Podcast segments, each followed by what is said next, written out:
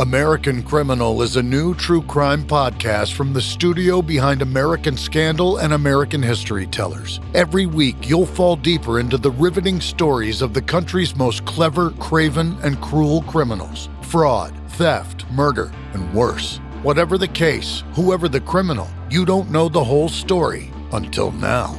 The debut season tackles one of the most sensational cases of the 20th century the Menendez murders. In 1989, young Lyle and Eric Menendez brutally shot their own parents. Prosecutors and the press said it was a multi million dollar inheritance that led two greedy rich kids to murder. But the picture perfect facade this Hollywood family built hid troubling abuse. Could these teenagers have been driven to kill? Or was it even in self defense? Listen now. Go to AmericanCriminal.com or search for and follow American Criminal wherever you get your podcasts. This video is sponsored by Liquid IV.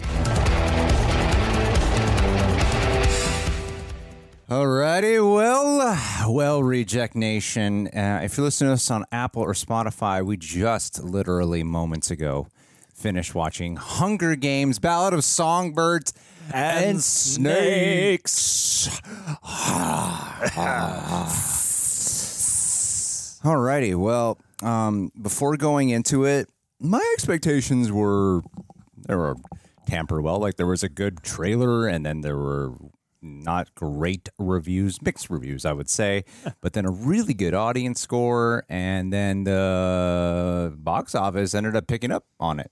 So I was like, all right, well, this sets my expectations. I feel like that's all I really knew. I didn't watch any reviews, so I didn't know what people thought about anything in particular. Uh, and, and then I just was able to take this time out. Now, just a little reminder like, I've only. I think I might have seen the first one twice. I think I saw the first one twice. Yeah, yeah, definitely saw the first one twice. And then I saw uh, the other ones just one time. And uh, I really loved the first two a lot, I remember. Uh, really loving them. Yeah. This, this isn't going to be really a comparison uh, to them. Uh, there's no real point in doing that. Uh, but there were there's a lot about this movie that I really really liked, uh, quite quite a bit. And there are some things that I'm like, ah, I feel like maybe they were maybe two and a half hours is actually not enough to tell this epic spanning tale that they want to tell. And then it seems like it even ends at a point where they would they could still do a sequel Yeah. to the the the rise of snow. I think you they were smart enough to go, we'll just try this one movie that we jam packed out. And then if people like that, then we'll do our Coriolanus Snow trilogy. Yeah, Yeah. yeah, yeah. Instead of announcing it ahead of time. I mean, but what did you, what what are your what's the first thing that comes to mind for you, John? Oh goodness! I mean, I guess Rachel Zegler is the first thing that comes to mind. Mm-hmm. Uh, I, I, yeah, I, I quite enjoyed this too, uh, i- in an interesting way. Because yeah, like the Hunger Games franchise for me, you know, I, I like. I, I probably had the same experience now that I think about it. Like I might have seen Catching Fire or the first one again at home, you know, on home video at some point. But I feel like I the first one was a pretty vivid experience when it was out. The second one, like I'll never forget the IMAX experience of that Yeah, and then the the the returns you know kind of diminished across the mockingjays uh, but yeah so I I came in kind of in a, in a middle space you know sort of being like yeah I'm, I'm happy to go back to this world i'm not expecting the moon and i've heard enough mixed opinions some people really positive some people kind of meh that i was like yeah this this is a fun prospect to me because it could go any number of directions and it sounds like they're at least trying something and uh, and yeah like uh, it's interesting because those two performances at the center of the movie are so much of you know what makes it compelling. I mean, like the the the world and the way that talking they, about Snow and Lucy Gray. yeah, yes, Okay. Lucy Gray Baird. Uh, you know, those two come. I, I I agree when you say that this could have been longer, just because I feel like we really see from the perspective of Snow, we really get to know Snow, and I wish we could have maybe done that for Lucy Gray as well, because Rachel Zegler does have this fascinating presence in the movie as it is presented, because she is kind of like a bird flying through everything. Uh, because she's removed from everything. Like she comes from these people who exist outside of and sort of in between the different districts, and then you have the district setup that we know about. But we're largely seeing from the perspective of somebody who is from that upper crust and who you know has even if he's got you know uh, shambled origins, is certainly arisen to you know the kind of the heights of privilege and whatever else in this society. And so, like, when they first meet and she enters the plot, like, she is such a presence and such a force. But I feel like they're, it's like the, the problem is we need our own, like, Katniss Everdeen style movie to show her life outside of this, too. Because, like, the way she enters the movie, she does have this kind of, like, magic presence. Because you know she's going to teach him, but she's also got to survive the Hunger Games.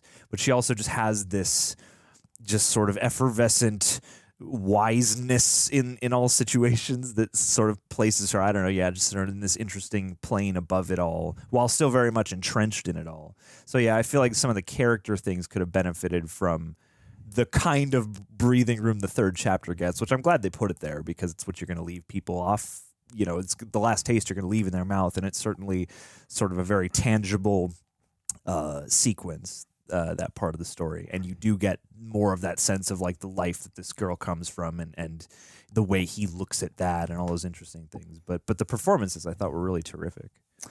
The performances were. I thought everyone was great in this movie. Yeah, Even to even Viola Davis, who usually can't do anything wrong with me, she's the only one I was questionable about.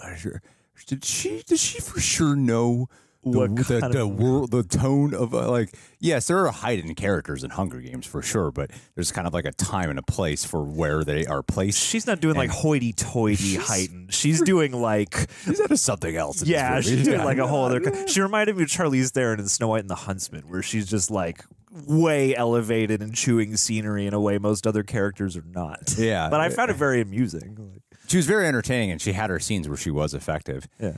Uh, I I like. I think for me, you know, while we're on this subject of all them, yeah, I, I think the individual performances of both of them are really good. Who plays Snow? Yeah, what is that guy's name?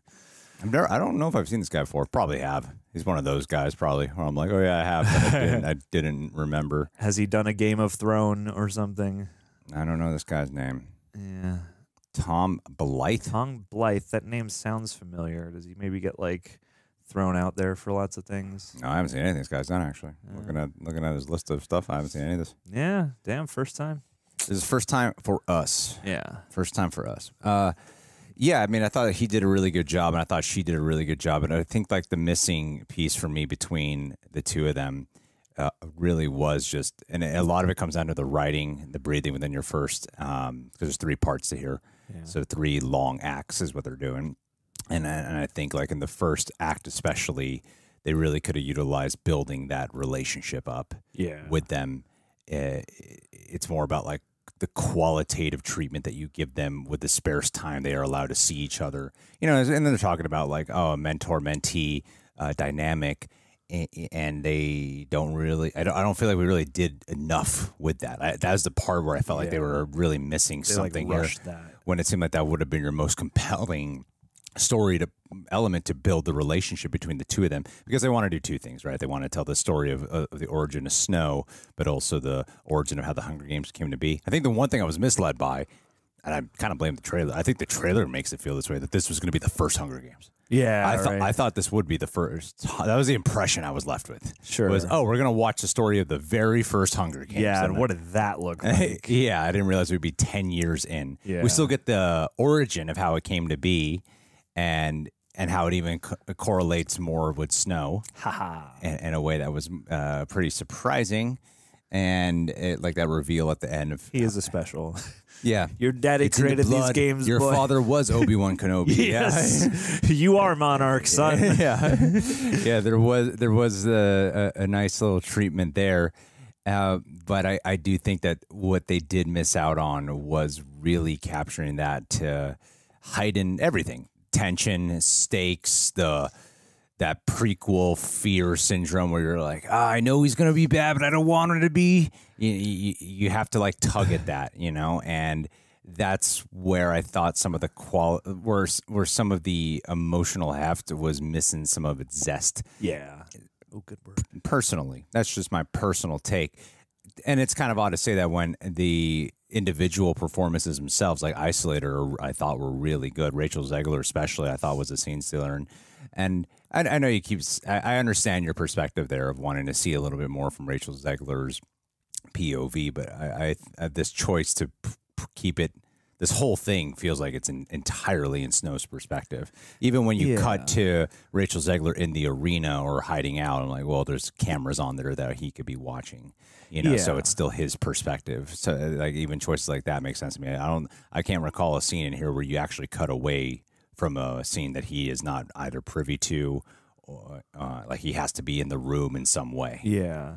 Yeah. Yeah. And, and honestly, I don't begrudge the movie. I understand that the structure they've chosen necessitates that. And I don't think that's the only way to do it. I feel like, yeah, if the first act, and by extension the second, but like one thing the later games, the earlier movies do, which I get is not fully formed yet. That's part of the point of these. But, you know, you spend a distinct amount of time with mentors you know so like and and they become distinct characters. And so i like the idea of them being thrown together and them essentially like meeting as she's getting off the train then being thrown into this truck and then being thrown into the zoo.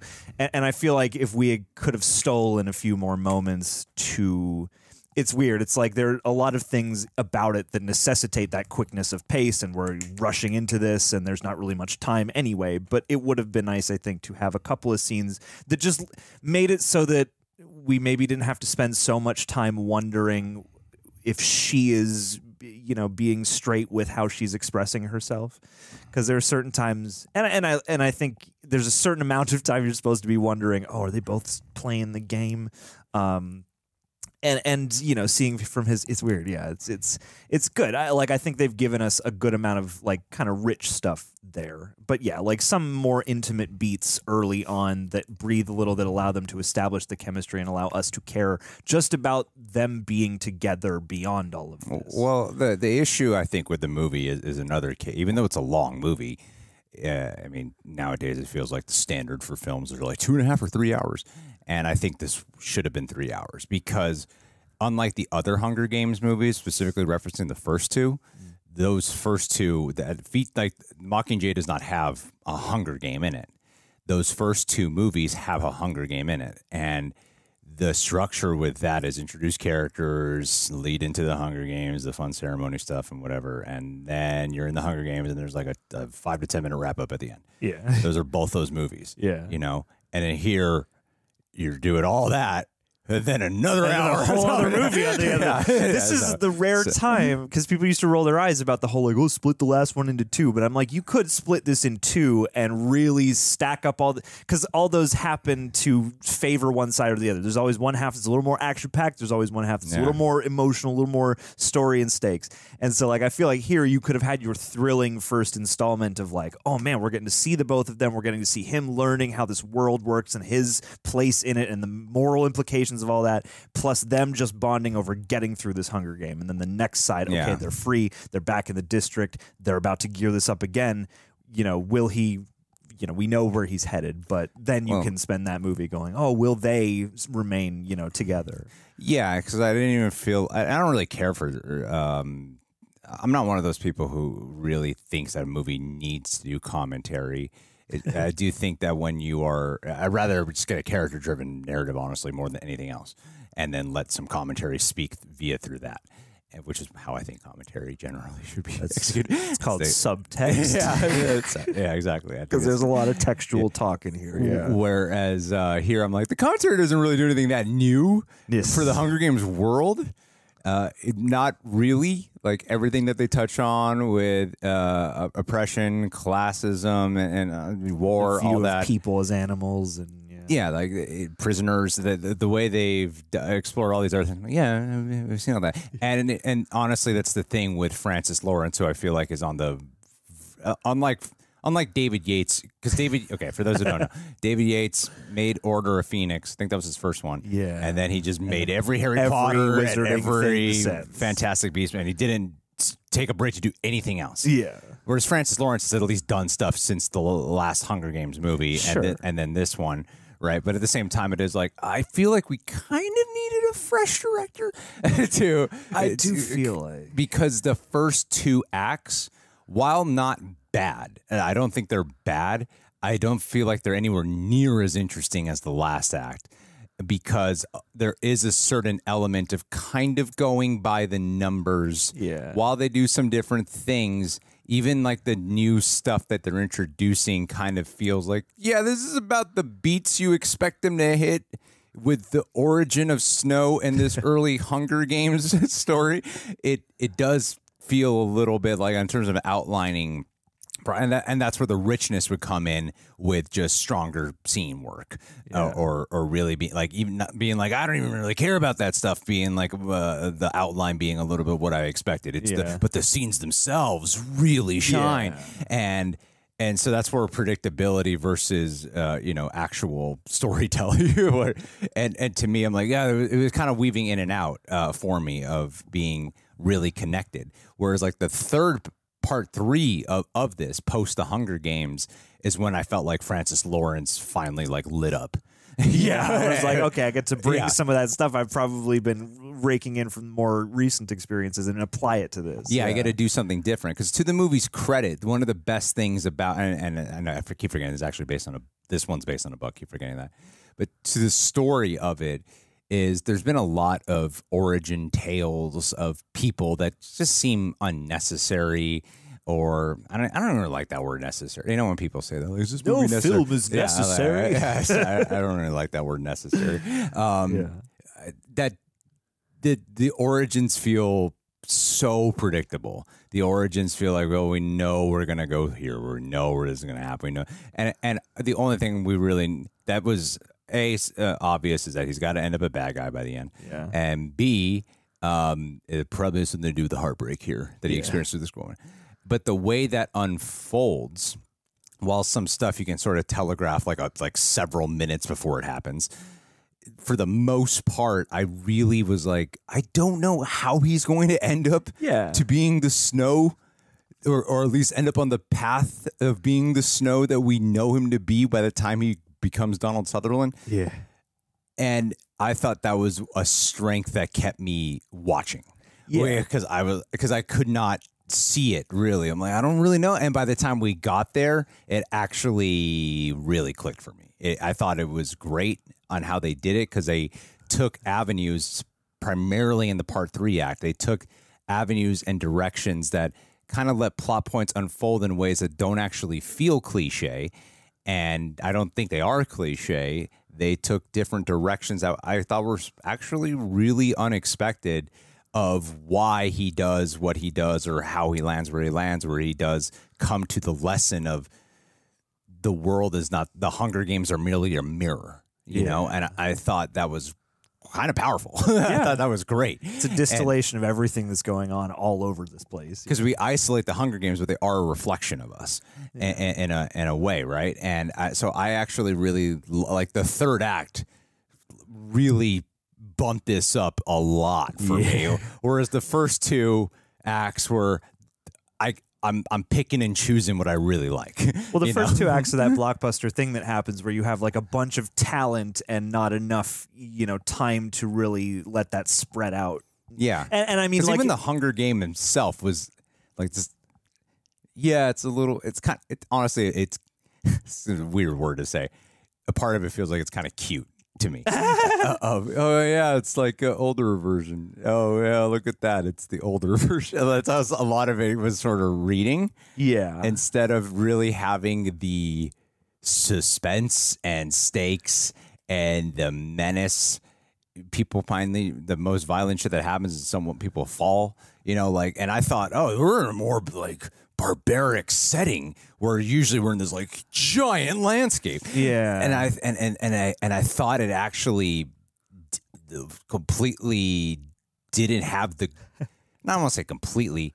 It was void of the grit that the other ones had. Even especially the first movie's grit. Like the first movie, I remember not knowing what I was gonna go watch, and sure, there might have been like the shock value of it. Of someone who had no idea what the Hunger Games was about and be like, these kids are murdering each other. You know? Like, but See- but it was still captured in a way that I remember being like, this is really violent. These are like kids, like the way it was being shot, even though it's PG thirteen. the inhumanity of it all. Yeah, yeah, you're like, really borders on- personally. Yeah, it borders on R, and and and and this I thought really should have towed the line, and it the Hunger Games themselves were like, yeah, they're That's- fine. Th- that's that's the thing about so much of the first two chapters of this, and why I do honestly think that if any of these should have been split in two, this would be a good candidate because that's the thing is I yeah, it's like I think it's a neat idea of doing like okay, so it's like the tenth one. We've done a couple of these enough to know that it's not going to be like completely makeshift, but yeah, it's not what you are used to in the future. That's a cool prospect because you can play up the humor like with the drones, mm-hmm. but I feel like the half that they are missing is the way in which that's totally more barbaric, or it would lead to a games that is a lot more feral and scrappy. Exactly. A- and like that there are glimpses of that like the weapons do like harken back to like old gladiator stuff and you know it's not super high tech but i feel so like surface though. it, it is, yeah. And and so you have these cartoon, you know, all the other competitors fall into their cartoon, you know, archetypes, and you have like a literal puppy killing with the one girl with the tuberculosis, and the one guy over here who's just like, you know, Yeah. the, the chosen hero, and everyone in between. Because the problem with the runtime is that you you're now shortening like the other two movies. That's most of the runtime is the it's the game, and here you're like we got to condense that runtime because yeah. See again, not to. I- I, I guess I'm just gonna embrace that these are the ideas the movie is giving me, not to like totally rewrite, but I feel like it's good to keep it in Snow's perspective. I, I like what they tried to do with the Hunger Games. I feel like you could have done a lot with the tension.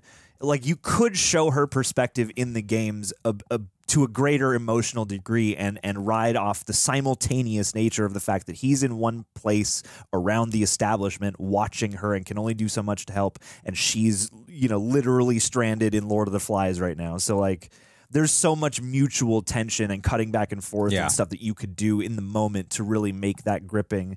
And and again, like one thing those old Hunger Games movies did do was at least take some time to like, okay, we're meeting all the other contestants in they get their intros in front of the city, but then we do like the behind the scenes, like, oh, this is what they're really like, and this is, you know, who I'm up against and who might be an ally. And you get to wonder about all these things a little. Whereas this is moving so quickly that it it just doesn't give you time for mystery or wondering much of anything that isn't Yeah. clearly going to be end of the movie reveal stuff. and and that's where I think to your point uh, of where some of the stuff of because we're focused on snow, snow's perspective, not um, uh, Lucy's perspective. yeah. Where Lucy Gray. Lucy Gray, whereas the movies are focused on Katniss's perspective, who is in the Hunger Games. Yeah. So you you're more connected to it. You're more you're more connected to the entire thing. And, and so I think the idea was to kind of flip perspective, Eh, but it was trying to have its cake and eat it too a little bit. You know, and and I think that's where some of it, and because of the fact that it's this number installment movie. You, the only people who are going to watch, I don't know, most people who are going to watch this, this is going to be the fourth Hunger Games movie they're watching. No, the fifth. This is going to be the fifth Hunger Games movie because there's the Mockingjay is two parts, right? Yeah. Yeah, so this would be the fifth Hunger Game movie you're watching, and not uh, their first one. So It you naturally will. yeah, no, it does, and that's the thing. Is there's an awareness to. So 'Cause- yeah, Because yeah, I think too, it's like it rushes pretty quickly past them, their initial distrust, and the spirit they suggest upon their first meeting just doesn't seem like someone who would warm up to him that fast. Yeah. so I feel like they needed to earn moments like that, and yeah, you can do a lot of things still within his perspective, but the develop that. that's what made him. Uh, that's what made me like question her. Yeah. But back to her. I mean, I think that her uh, Rachel Zegler again. I feel like that it's become like this hot button keyword to talk about her. Um, I don't really care. I mean, I th- I I thought she was uh, the absolute standout in this movie.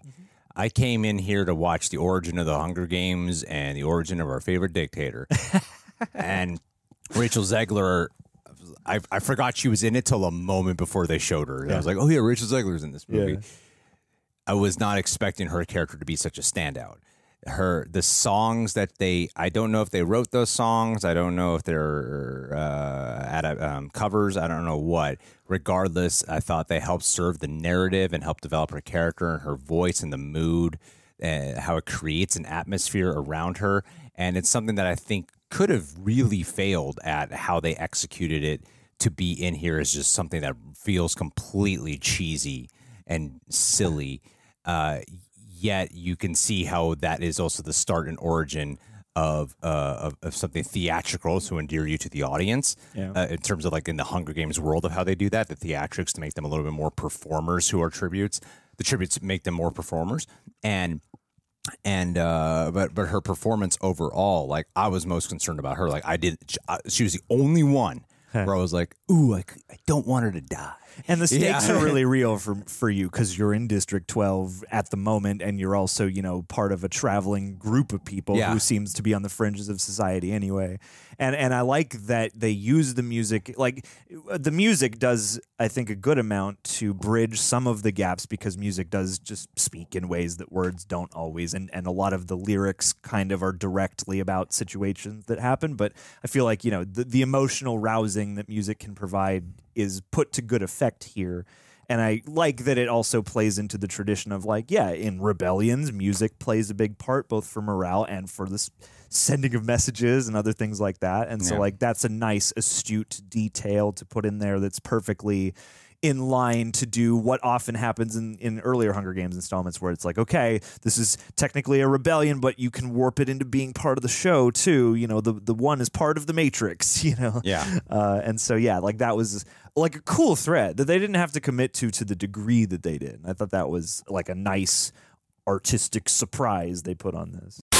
All right, Reject Nation. So today I want to share something with you that has been a wonderful addition to my health and fitness journey that I discovered during the holidays, and that is Liquid IV's hydration multiplier. I'm down to my very last packet, and I'm freaking out, but it's okay. I got more in the mail. Now, a lot of you have been so kind to notice how I've been working on my physical health. Thank you for all the compliments. And one thing I learned is that proper hydration is absolutely crucial, especially post workout and pre filming after post workout. And my wife actually introduced me to this product, which is perfect because we not only care about quality, but a good tasting quality product. Whether it's after a sweaty workout or just after, you know, a, good night out, you know what I'm saying? Efficient hydration and replenishing electrolytes is key. You just feel better and it tastes fantastic. I can't emphasize that enough. Another thing that I'm always on the lookout for too is products that have zero sugar or zero sugar added because that's one of my main dietary restrictions throughout the week. And they of course got products that fit that description that also taste good too. So yes, thank you so much. So Liquid IV's hydration multiplier is in summary is they are a non-GMO electrolyte drink that delivers hydration into your bloodstream faster and more efficient than water alone. Sometimes drinking a whole gallon is not always efficient, but in fact it can provide the same hydration as drinking two to three bottles of water. I'm also big on efficiency. Plus, it's packed with a lot of essential vitamins, and we know vitamins are good for the body. It's vegan, soy free, gluten free, and dairy free. You can customize the water amount to your taste. Again, perfect for post night recovery, traveling, or just having a big night out. You know what I mean? No, so if you want to boost your support for the channel and boost your hydration game, go to liquidiv.com and use promo code REJECTS at checkout. That's liquidiv.com, promo code REJECTS. And remember, Liquid IV,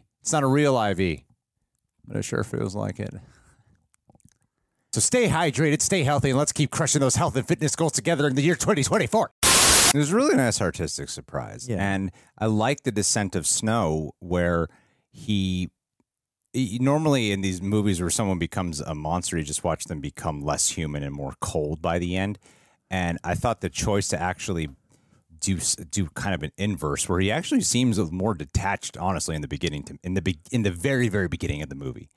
He seems a little bit more attached and, and I get it his family was once of prominence and he's putting on sort of this like posturing act of elegance that even Peter Dinklage calls him out on. Yeah. And then so then you're slowly getting to see like oh he's actually a but some of his earlier on scenes I didn't really I feel like he was cast for what he did in the later half Sure. and not so much what he did in the first half Yeah. and in that first half um yeah because I, I think his real strengths were in that last half and in that first half of the movie you, you are watching as he's becoming more human right from falling in love to the fear and paranoia even when he starts doing villainous deeds or corrupted deeds that are out of just selfish gain it, where he's playing his own real world hunger games like as someone Yeah. who was a mentor and he's playing real world hunger games he actually feels like he's becoming more and more human as he becomes quote unquote a monster i guess you know and I, and I thought that was actually a nice way of doing an origin for like oh look at him he's a good guy and we're gonna watch him become bad and they did it in a way that was different. It didn't feel like he completely became. Sometimes in origin movies, they they really telegraph very early on that this is who they uh, like. Oh, you're going to see them become bad. And They here it is that right here. streak was always in yeah, yeah, yeah, They do that, or they. Uh, I, I don't know. There's there's all other kinds of versions of cliches, and I haven't quite seen it done this way. Like when he's in the woods trying to shoot her, he he still feels like a very multi-layered human in that moment, who is experiencing paranoia, heartbreak, fear of loss, wanting to like I thought he embodied the multiple layers, and he felt that's what I'm trying to say. I felt like he actually became multi-layered and multifaceted um, at the as the movie went, and by, especially by the end, and that's why I feel like he's more human by the end, even though he's more cold. Yeah. Uh, whereas in the beginning, I didn't really feel the multiple layers of this character. It took me a while to get actually interested in who Snow about in this version of Snow. It it really took me some time. Uh, like Rachel Zegler was kind of right off the bat, whereas um, her uh, him took me some time.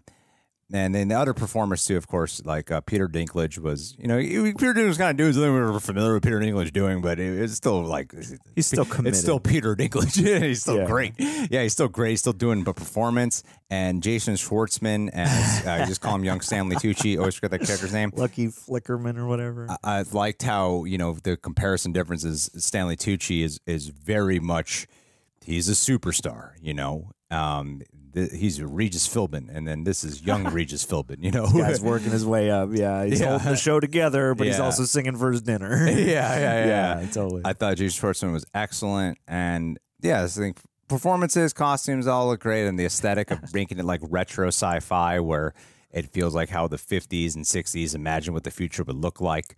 Uh, so I thought that was really cool, and and yeah, the third act to me was um, that that's when I felt this movie really sang a lot and Yeah. and had the most amount of actual tension to hold on to and, and concern and worry. And I like that you don't find out what really happened with her.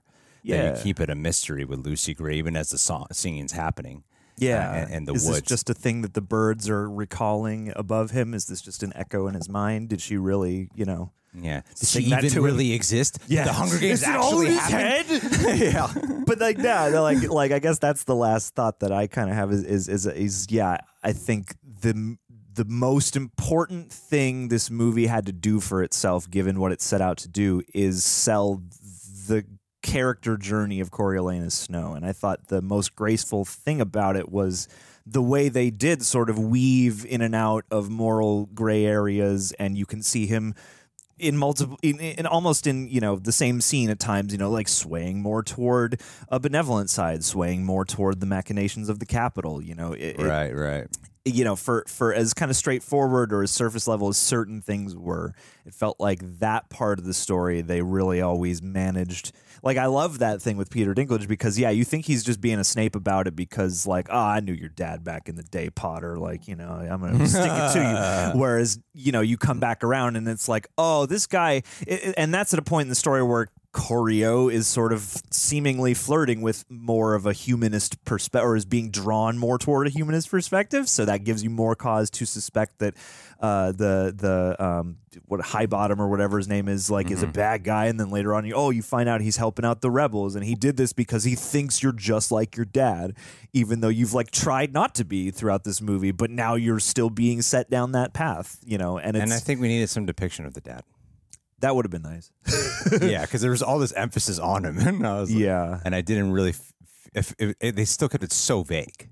just something. We don't Yeah. Like for me. You don't even need to see his face necessarily, but like show a window into the moments where he did have time with his dad to form any association. Because we first meet him as like a kid out in the snow, like getting taken in from you know squalor. So like, where was how old was he when he knew his dad? Like all there's questions there. I think what I never really latched onto with the movie is why Snow cares to get this far. yeah, because he's the special. and His dad created the Hunger Games. But you know, like at the very beginning, I'm like, of course, I'm not going to relate with this. There's got to be something there to relate with the motivation. Like, I think they're trying to tell me that all this stuff with his cousin and his grandma, he really loves them, so he wants to take care of them. Is what the movie's, I think, trying to tell me. and we'll never But- be evicted again. But that wasn't.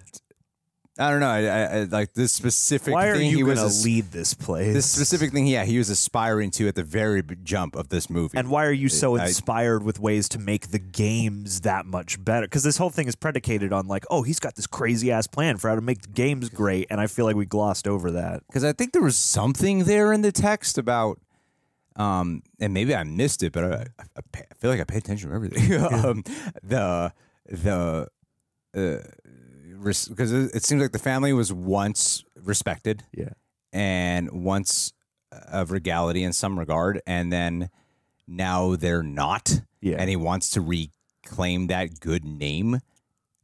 I think maybe, but he also seems very detached and but, cold. But it also seems like everyone who finds out who his dad is, is other than Peter Dinklage, is like, your dad was an all right guy. You know? yeah, man, he So- gave us uh, this. So I don't know. I mean, but he didn't know that, right? Not until later. I don't. I, I thought it seemed like he didn't know his dad gave him till the very end. yeah, Seems like uh, he took somehow for some reason that it's been lost. yeah, Not even or ever, or maybe just he was never in a position to have it revealed to him or something like that. But even such, Why? yeah, it's like Oh, that's right. It's because the Hunger Games hadn't even happened yet. Because yeah, the movie started off three years before. he gets taken in yeah three years before when they're like little kids and then Mhm. and then so sometime I, I guess what is it he's taken in by the guy who would eventually create the hunger games that like that part got confused because we don't really ever see him and we see grandma or whoever that is uh but yeah and then we cut to 10 years later or whatever Yeah, because the movie starts off three years before the first Hunger Games. yeah Right? It's at the first Hunger Games. yeah Um, and then I guess they had that conversation through a few years before the first Hunger Games. Like, like that's the thing is, yeah, like it would have been even if the, this is not about the first Hunger Games, it would have been nice to check in with the first Hunger Games. Like, I feel like that would kind of almost be important for how close the part of the point is. Like, we've only been doing this for a little while, and you know they're flailing out here. We got to figure out a way to really beef this up and and get everyone on board. And I think that would have been. I think that's a, would be a really challenging. It's like the first the movie the, of the Purge franchise, and there's there are, there are correlations I think you can draw parallels. Oh, yeah. in terms of the story and what they're talking about and what they're doing between what the Hunger Games stories are about and what the Purge movies are about. Yeah. even though they're very different movies, there's a lot of similarities at Yeah, the same time totally. um, in terms of some contextual things, and and I think that would have made for in terms of like a, a thematic piece, the a more interesting thematic piece. Yeah. Uh, because you would see how people like were reacting to when this was first announced and when they were going to do it, and then how the response went over when it went when when it uh when it does go down. Yeah. and then the unknown of how how this is supposed to work. You know, and, and figuring Yeah. it out. See, that's the thing is you could have a Hunger Games again and and and do you know the part of any you know continuing franchise where we do the thing from the first time again, but you can give it a whole new you know uh, veneer and a whole new kind of you know. uh, set of circumstances that could make it fresh and interesting in a more rudimentary and rough kind of way For sure. and tap into you know the the signature aspect of like what drew people to this franchise in many ways. Like yeah some some pretty straightforward but you know very invested commentary on society in various ways. And even this like it flirts at the end with they they either reject society leave and go someplace else or they try to climb to the top and, and fix it and all that. And so like yeah things were so bad and these wars happened and we split up all these districts and stuff and it was so bad we had to create this game you Right, know, right, right. to to make an example, but also just like sate people's anger and keep people complacent and whatever else. And like, and yeah, like it, it is odd to me not to at least touch on that. Like, I feel like maybe they're just keeping that ace up their sleeve. So if they, you know, want to in another five or six years, or if this trilogy doesn't work, they can go first Hunger Games. Let's get cycle three going. Um, but it, I don't know. I feel like again for drawing it so close to that and doing some of that i feel like you could have just made that stuff even more rich by at least touching on the first games Well, uh, overall, uh, you know, I'd probably give this movie uh, like a. s- There's a lot of things I really liked about it, though, man. Like whenever Rachel Zegler was on screen, I, and I really did find a lot of suspense in the last ha- hour of this film. yeah And uh, and i'm glad they Yeah. put it there like you know again in the math I would I would rather be left off on an interesting note oh yeah, no, I mean, rush through act three it feels grounded and gritty, and it feels like the real world allegories are even more present and you put Snow in a position where there are stakes where you like you start to semi forget like oh yeah he's supposed to somehow get back to the Capitol and be When you can- because he's, he's he's stripped down. Yeah. He- I think that's another thing that helps with the character. He's stripped down. He's vulnerable. He's taken away from everything. and he's Yeah. traversed all levels of this society and he's been in favor he's been out of favor and and in that last half you're able to kind of live i think one thing doing this perspective allows you to do is live in the banality of the day-to-day of this shit which the third act really does do because he's he's a stormtrooper well, know? the other thing I really liked that I completely forgot to touch on was that you actually get a sense of community from District 12, where i in, in this like movie that feels is a dystopian future, you you normally don't get something that feels joyous, celebratory in any way. And you get that there when they are, and that was one of the elements of the musical side, where of that connection when they are singing and dancing, and and uh, and Lucy Gray's performing. I'm like, oh yeah, there's a real, there is a community here yeah and you are connected and endeared to that. At least I was. And I don't. That's something that I don't feel the other Hunger Games movies. Yeah, they, you know, just felt like they were everyone's broke and throwing bread in the mud. You know, yeah, it's just dreary and Yeah. dirty all the time. Yeah. Yeah. Which is part of that life, but also, yeah, Because the it shows the empire's ruling over it. contrast. Yeah. yeah, and I, and I thought that like finding having that kind of community with the with with the southern flair to it was actually pretty cool. Yeah. and also you know, and and to get Rachel Zegler, who I.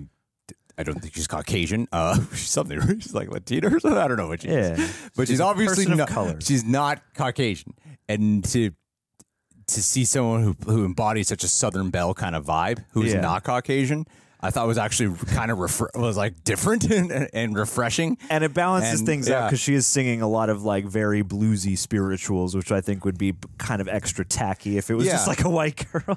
Yeah, and I think some people might be like, "What the hell?" Uh, you know, but I'm like, wait, all, all that has to happen is someone just grows up around that. You Yeah. develop the voice, at the cadence matters in the, the culture. You Well, know? it's like when you see like I don't know a Japanese guy who grows up in Australia. He has an Australian accent. yeah, yeah, yeah, yeah. You know? Exactly. Yeah, exactly. so- Like, this is this is clearly a place in which people have been all just Yeah. jumbled around by war and class, and now you know wherever you wind up, especially her as like a nomad, you know, like wherever you wind up is sort of whatever culture And- you're going to pick up. Like I know we see that in life all the time, uh, but in, in movies and shows, you really don't. you know? There's a uniformity Yeah. that, that often happens, Yeah. whereas here I thought that yeah they, they they managed to make the district feel alive Yeah. and feel like yeah despite you know the thing that all like many places in squalor there still can be senses of community and ways to find joy and respite whilst also never kind of being unaware of the fact that you're always under the boot thousand percent. and, and yeah, you can feel yeah. It's like I, I liked like I liked getting those bits where you do at least just have sort of like life's happening and people are breaking out in song and they're dancing and you really kind of feel like what a day in the life is like over here, you know, and what we're fighting for. Yeah, I can't help but think like even though I like the third act a lot, the, the there are I can't help but at times be like, I really feel like a half hour would have added this in, and maybe it's there in the book. But even even with his friend, that that's where the part I how to forget his name, Sergey. Oh, Uh, so so Yeah. so soju. so- something like that. The the the the the best friendship there could have been a heartbreaking thing if at all he did feel compelled to help him out. If he did think like the if there was a debate with um, with them truly of potentially helping out the rebels and stuff. Yeah. and that way there creates a real conflict. And you see him actually making a choice that, and it even would drive home that dissent, that character arc that he has more when he does go. Like no, he's shutting this shit down. He's not going to help. You know. Yeah, And, and giving that care again, it's that breathing room thing of like, man, just a couple more scenes showing these guys in a joyous moment and in a moment where you can see how his buddy is is rubbing off on him because he they say establish that he's his only friend. You're the only guy who sticks up for this dude who clearly has Yeah. a sympathetic side for the plebes out there, you know, a- and, he speaks to his humanity. And I think you you said something early on about certain scenes feeling kind of soap opera esque because the emotion has to be high because it's the important scenes that we're cutting to. Uh, but I feel like, especially with a character like that, like they managed to get a good amount of the tragedy, but I feel like some of it, some of the real contrast and the real weight of it is a bit garbled. Like they kind of make, they kind of streamline it in a way where you're like, yeah, he's going to betray him. Yeah. Whereas, like, you want to feel like, uh, will this be less of a direct betrayal and more of like a choice made under one pretense only to be like, oh God, no, what did I do? You know, there could have been more debate there, and there could have been again just a, a greater detailing of that f- kind of swaying of Coriolanus' soul between two states and two ideologies. You know, Yeah, and I think in a book when you're reading a bunch of te- uh, additional text, like, yeah, but in a movie you you got to do a little bit more creative work. do some scene work. You got to do some scene work. You got to do a little It more creative work to drive the, it home. the plot and Yeah. because because he especially uh, uh, Sojourn, whatever his name is, is very much a, a themes character. I'm here for the, to bring the themes and the text of the themes Yeah, it. and Yeah, to yeah, present those to you, Yeah. Coriolanus Snow. And I'm like, cool, good. Like that's you need that. And I like that you know they have a whole argument. Kind of their whole ideology is like, do we do direct action or do we play the long game? And and you know what are our motivations really? And yeah, it's like that stuff could have felt a lot more lived in, and you could have felt a, a little less you know the, the a little less of that puppy killing feeling when it really does come down you know on on his head Thousand percent. yeah Thousand percent. and the weight of that broken promise of i'll protect you, you know? Overall, seven point five for me, John. yeah yeah 7.2 All right, give it a 7 point all right. either way i think we were both like pleasantly surprised and like the the good stuff was better than expected and Yeah, the the stuff, stuff that doesn't work could have worked Stuff I did not show up for at all were the things that I thought were the best parts. It's a great surprise. Yeah. Great surprise. All the stuff I did not care about. Yes. Just beforehand, I was like, "Oh damn, this is actually the most interesting." Yeah, this is so well done. Of all the Yeah. people like just bound to a franchise, well done, Francis Lawrence and company. yeah, but I think you should move on. Uh, I, I, really think do. all these dudes need to move on. I think you should. I think you should. Alrighty, guys, leave your thoughts down below. What you thought of Hunger Games, Ballad of Songbirds and Snakes. And uh, hey, before we go, let's end this with a pay. Anissa Oliva. Anissa, it is 2024. Oh. And I was thinking about it. In the year of COVID, Oh, which, you know, it's still very much real, but in the still out there. but in a year when you know the pandemic was at its heights out here in the states, I remember we would do live streams and uh, you were contributing boatloads of cash. You were like ready to go broke, Yeah. and I just feel like you don't really do that anymore. Yeah, it's been a long time. And part of me is wondering why we should still be shouting you out. I mean, yeah, you You pledged for this, but what is that? I mean, that's just to get in the door, you know. That's just the cover charge. But now we have a we have an expectation bar of what to receive from Yeah. your end. And the bar only ever rises. It's really limits the passion behind the shout outs It now for you. It does. When we're not financially incentivized for the bonus that it could lead to. A more stimulating shout out comes from a more stimulating stimulus package. And I'm not dropping a hint here. I'm not saying what you should do. There are a could and would scenario here that could be happening. And ought to mandatory. Hey, but hey, hey, shh, I'm no gaslighter. Hey, all right? I All didn't right? hear nothing, G. I'm no, say I'm no manipulator around here, so I, Uh. I can't tell you what to do with your funds. No, no, no, never. But I'm just saying it's a new year, Just friendly advice. You and um, the pandemic height was a while ago, and we went through all of 2023, well, you risked your life out there. and now we're in 2024. I'm just hoping that whoa, in 2023, were you like saving up some stock here to dish out monthly? Because she knew it was going to come back, and then she would start showering us again to protect us from the all the antigens outside. I'm not. I'm not. Not suggesting. Just you know, Just implying. just uh, throwing a thought. Just Food thinking out loud. Just, Food just, just spitballing here, right? Just spitballing here. Go with me on this. that's you're you do what you want to do. Yeah, You know, you're a independent woman. Uh-huh. Do what you want. yeah. And the great thing is, so often your interests and needs align perfectly with ours. So that makes us independent women too. Just saying. Give us give us a lot Give more. us some money. Give us a lot more. Give pledge more. Find the Streamlabs link. Go there. And I'm also Also, offline super chat saying too. Let me be clear that if you do end up sending us a lot more money due to this shout out, we are going to be filled with obnoxious amounts of guilt. So please don't do. Do not actually. The disclaimer: This is not a serious shout out. Normally, I would really just stick to the bit here, but We can put a long like, zoom on it so it's clear like- that this is a joke. we know you pretty well.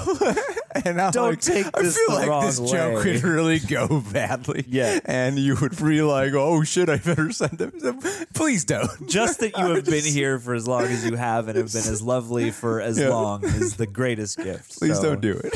So yeah, we no don't need it. We Pressure really don't. for anything. You've been amazing, and you helped us get through a tough period on the channel. So thank you, and I'll never forget that. And we've, of course, gotten to know you as an actual human being in person, and you've been wonderful, Jim. So I hope in 2024 uh, that you are able to use money to invest, so that we could just have pure financial freedom. Stocks. And also, Some prop. I hope you get married this year. I hope you find a guy, Buy a marry man. him.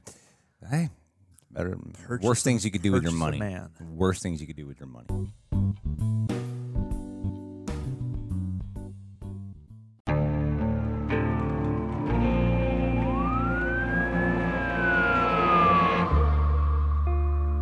What would you do to achieve the American dream? The big house, the happy family, the money. 911, what's your emergency? Would you put in the hours? Would you take a big swing? What's the problem? What's the problem? Would you lie? Would you cheat? Were they shot? Were they shot? Would you kill? Yes. My mom is dead. My mom is right there. From Airship, the studio behind American Scandal, comes a new true crime history podcast. I'm Jeremy Schwartz, and I'll be taking you inside the minds of some of our most notorious felons and outlaws, exploring the dark side of the American dream. In my new show, American Criminal, you'll meet the picture perfect brothers who killed their parents, the thief who stole babies, the crypto king who siphoned off billions, and plenty more. From assassins and gangsters to killers and con artists. Whatever the case, whoever the criminal, you don't know the full story. Until now. Don't miss the debut season of American Criminal, The Menendez Brothers, beginning February 29th. Listen wherever you get your podcasts, or to get early ad free access to the entire season first, plus hundreds of other ad free history podcast episodes, subscribe at IntoHistory.com.